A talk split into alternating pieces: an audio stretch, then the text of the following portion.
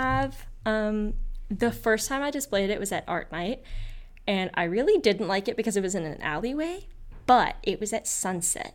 And it, there are these like golden hour shots that are just absolutely stunning. They are like by far my favorite photos of Saunders. So there's like some more like general shots like that. And then I'm a big fan of there should be one This was such a cool. Of um like a close up kind of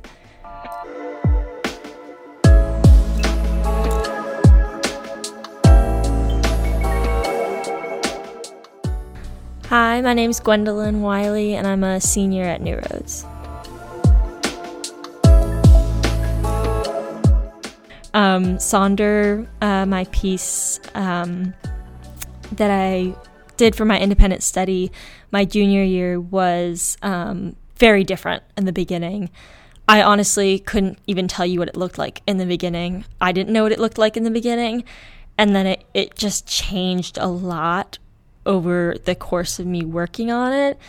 Um, the main idea stayed of, of kind of exploring, you know, the kind of the interaction between individuals and the community and how how we look at the world and look at communities as individuals and how we are able to play a role in that. Um, and that's where the, the word Sonder kind of comes in.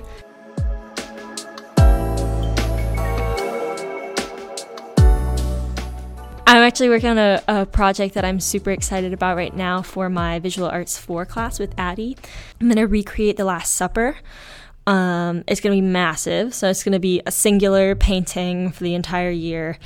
Um, and I'm reimagining kind of not necessarily what The Last Supper would look like in modern times, but also not not doing that. It's kind of more of a commentary on like the similarities of what the world looked like back then and what it looks like now, and how the human aspect of both of those worlds is still very similar, um, and how kind of human nature connects us like through time and space, and how how um, what we are as humans has never seemed to really change much.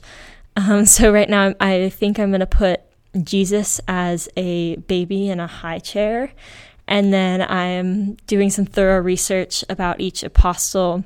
One fascinating thing is Leonardo da Vinci, the painter of the Last Supper. He had a tendency to make young men very feminine. Um, so I'm excited to do something with um, oh, I'm forgetting the name of the apostle. Um, the one on the the right of Jesus. Um, but I'm really excited about where that's going.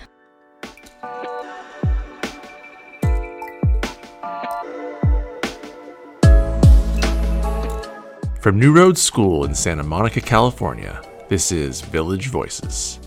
Intergenerational conversations that cultivate an expanding curiosity about the world and its people. This is episode 7 My Favorite Project. Oh, I can't. I can't do that. I can't like, s- smack stones together while we're recording. okay, that's fair. the mic's all yours. You and your rules. Hi, I'm Cory Wallace. I am a middle school math teacher at New Roads School. Uh, yeah, I guess. Um, so I just wanted to talk a little bit about a DIY project. So I, I fell victim to the idea that um, you can watch an internet video on something and just know how to do it. You know, we were just talking about that about how it's really easy in the days of information at your fingertips. It's great. It's a double-edged sword. You can learn so much about the world, about other people, connect with people, but you can also really just like convince yourself that you know how to do more than you can do. And I fell victim to that in the form of a 19 no what was it 2003 Toyota Camry brake job. So I in an effort to save money, I said to myself, you know, I, I, I don't know what happened. I think I saw an ad. It might have been an ad where I saw like brake discs, you know, 80 bucks. and I had gotten mine changed myself, you know, 500 bucks. Well, that's I'm getting ripped off. You know, it's obviously a scam. What are they? A couple bolts? Psh, I could do that, no problem. So I decided um, when the last time that car, the last time it breaks, its brakes started squeaking. I decided, all right, I'm gonna do this myself. So I watched a couple videos, and the other thing about that is these guys who make these these these people who make these um, maintenance videos make it look so easy with the magic of editing.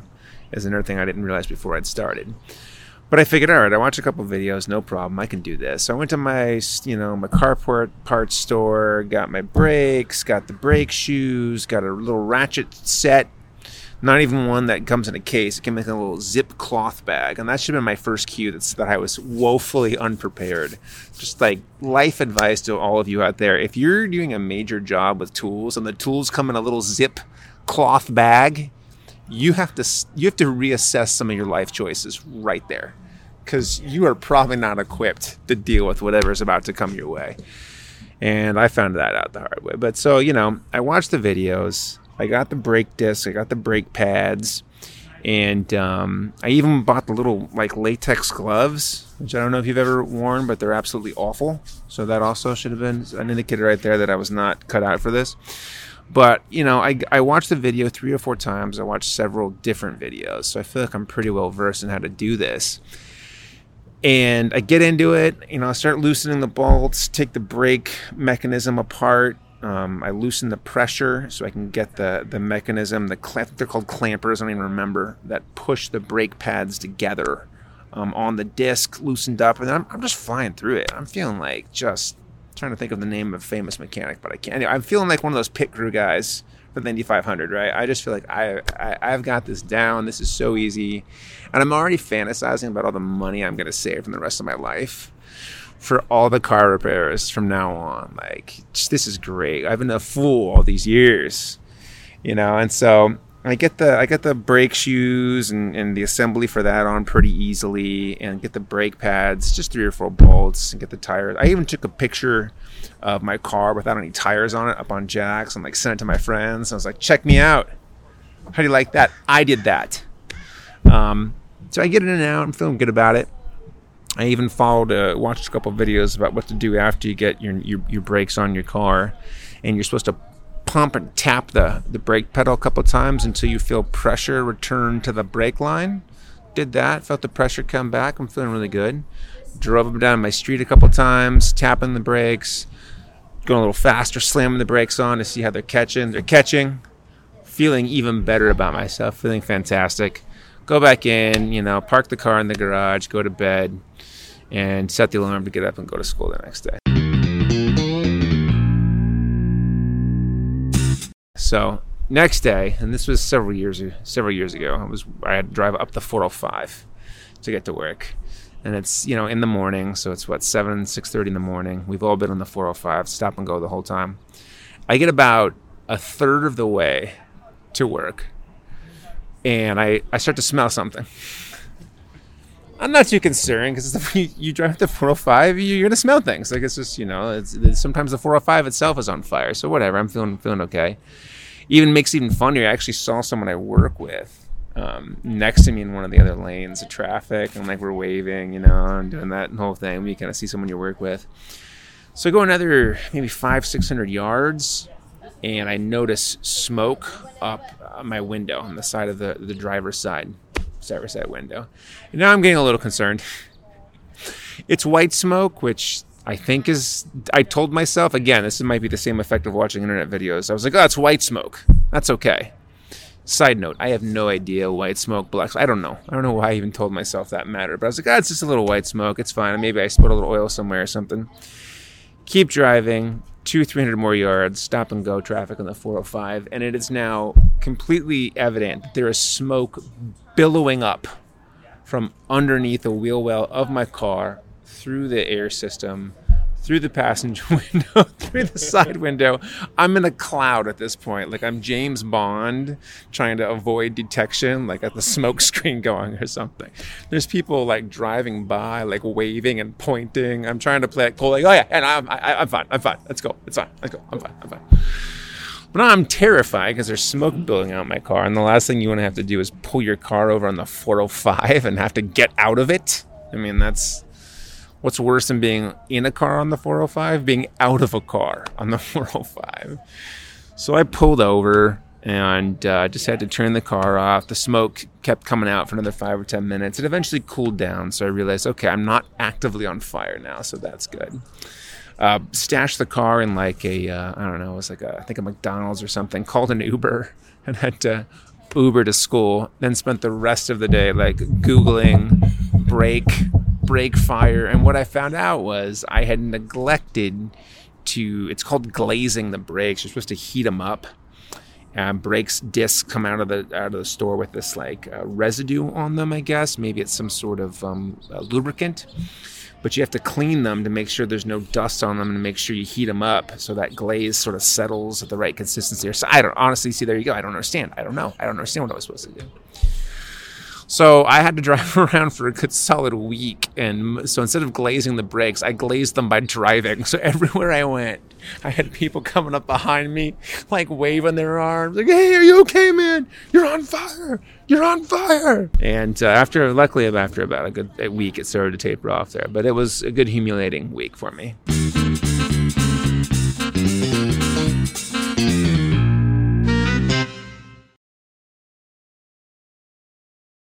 Hello, my name is Sofia. We had our fifth grade Wonder Project, and I chose to do my Wonder Project on immigrants.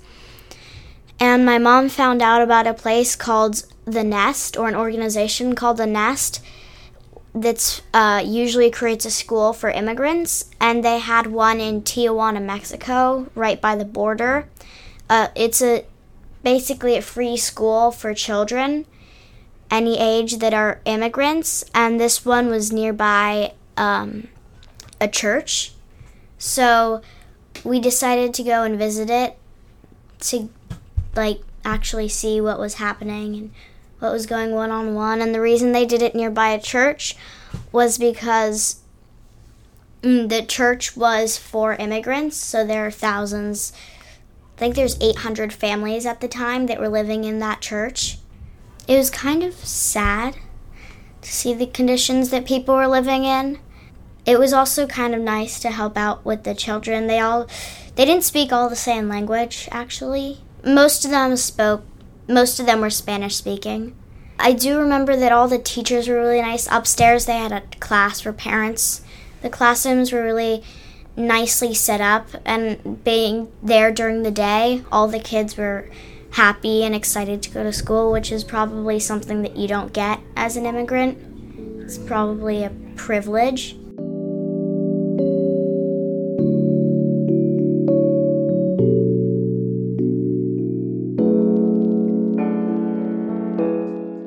I put a bunch of the information from what I had found in there, and I put some of the pictures. We weren't really allowed to take pictures unless um, we had permission to from somebody.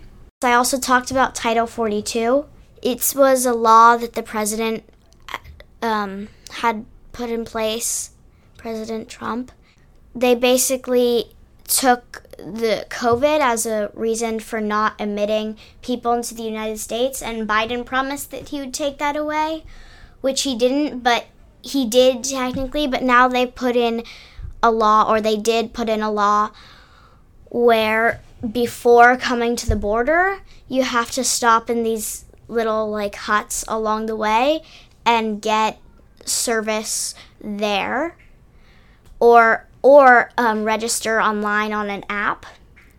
But the problem with that was that one, most people didn't have phones, so it was hard to access the app. And then also, those little huts along the way didn't have shelter,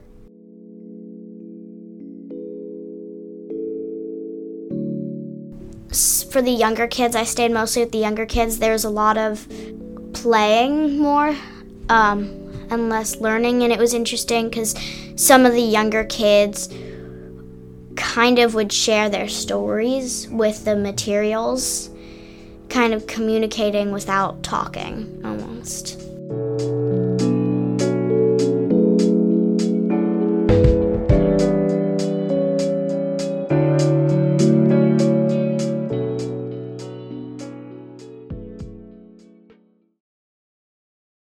My name is Jacob Alexander. I am a senior.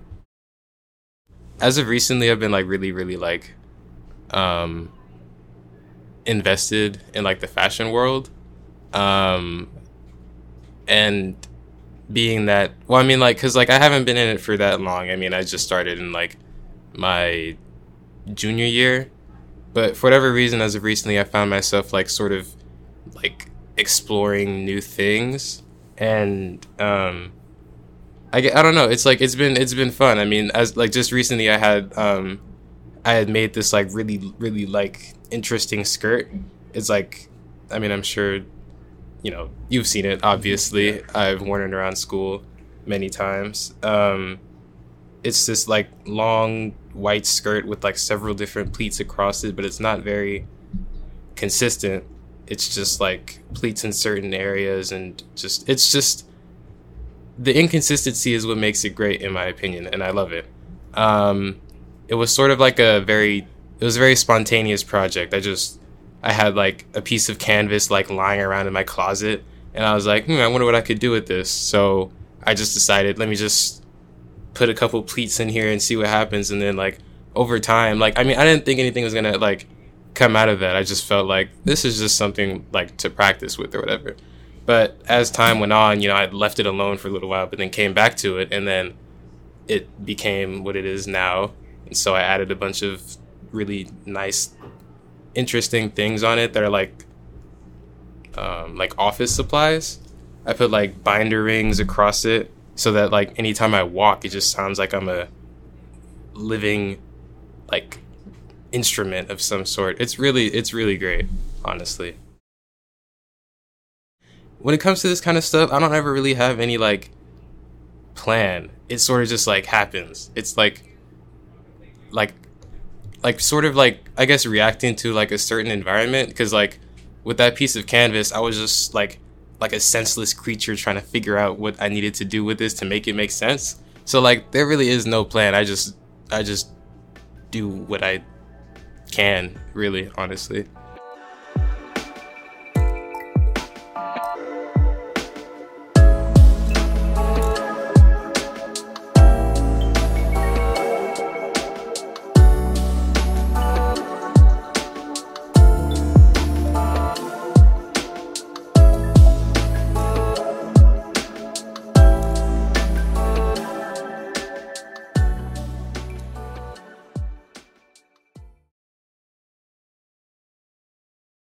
Hello, my name is Mark Ejnes. I'm Ben's dad. He's an eighth grader. Well, I've been fortunate to work on a lot of great projects in my career so far. Um, and uh, one of the most fun and innovative, I have to say, is a project I did in Saudi Arabia. It was a competition for a soccer stadium. And it was pretty unique because the location was on the edge of a cliff in a desert. So it was really a three sided stadium with the Royal Box having views across the field into the canyon, into the cliff.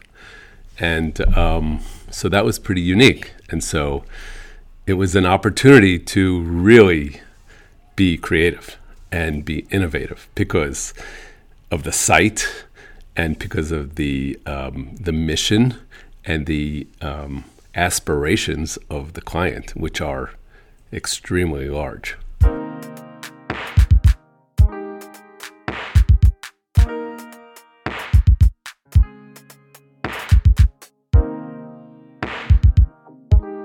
So, um, you know, it's obviously a very hot uh, climate. It's a it's a tough climate. It's it's also in the desert, so there are sandstorms. And uh, part of the brief was to create a um, retractable roof uh, stadium, which makes sense. You know, we have retractable stadiums here, uh, for uh, example, in Atlanta.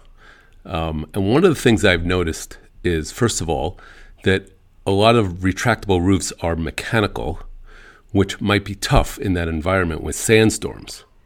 So, because the sand might get into all the mechanisms and screw up the works. So uh, that's number one, uh, an issue. And number two is a lot of retractables also, when they're open, the sort of the sun is always moving, so the location of the shade that it provides is changing, which means the location of the sunlight changes, and sometimes it's actually on the fans. So in Saudi Arabia, you literally cannot sit in the sun for five minutes. So you have to design a retractable roof that can work in that harsh environment, but will always provide shading, always, 100% of the time, you know, on a spectator that's sitting there for two hours or three hours.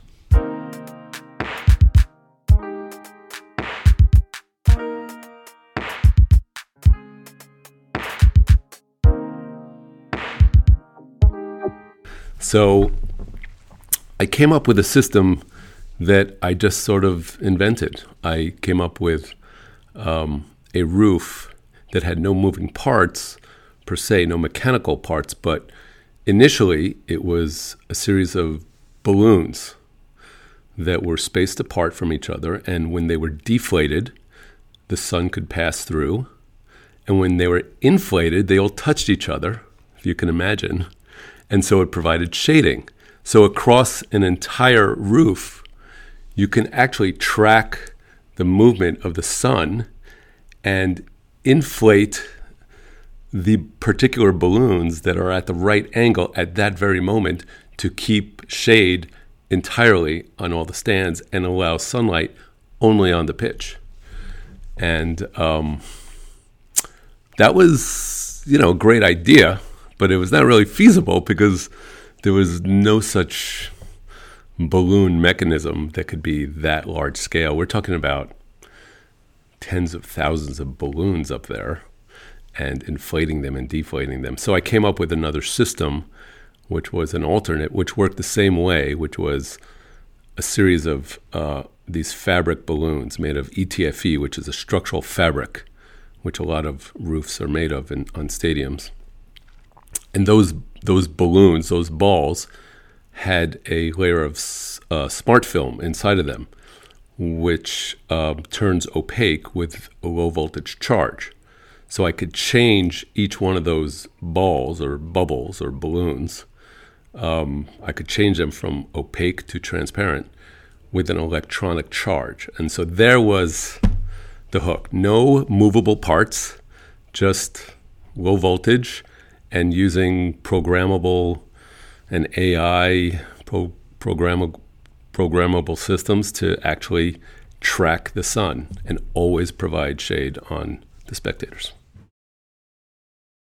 Hi, I'm Zafi Ahmed. I'm an art teacher here at New Roads. So, my favorite project was my most recent solo show um, as part of my thesis graduate program. Um, I attended Claremont Graduate University, inland here in Southern California. Um, my solo show was titled Arabesque, um, and I'm especially proud of it because I was able to stop doing everything I was doing for two years and just dedicate myself fully and immerse myself just solely on one project. Like I was working full time prior, and so I was always split between all the things that I do. So to to stop and just dedicate yourself to one thing for that amount of length of time, I think I'm very proud of that that moment in my life. Um, and I got to like have that be my culminating thing. So after two years of research, I was able to um, come out with a show, and it was a solo show that was just mine that featured six works of art, um, and two of them were large scale immersive installations with reflective components. Um, one of the pieces was 12 feet tall by 37 feet wide. So, um, if you know me, I'm not a person of tall stature. So, uh, to to have like a, a, piece that's also so physically um, large, um, I'm especially proud of. Um, and then through that time, I, w- I just feel like now I have a body of work that I'm still continuing to investigate. Um, but I'm proud to say that I have something that I'm passionate about that I'm exploring to this day. Um, and that topic, my specific work explores the idea of pattern and the idea that pattern is a decorative device, but also we are living forms of pattern. And uh, a hashtag is a pattern, our routines and everyday things is a pattern. And uh, I'm just excited that I have this topic that I'm especially passionate about that I can explore every day in my in my daily art practice and my practice here through teaching. I notice all the, the patterns of our day to day and include it in my art practice. So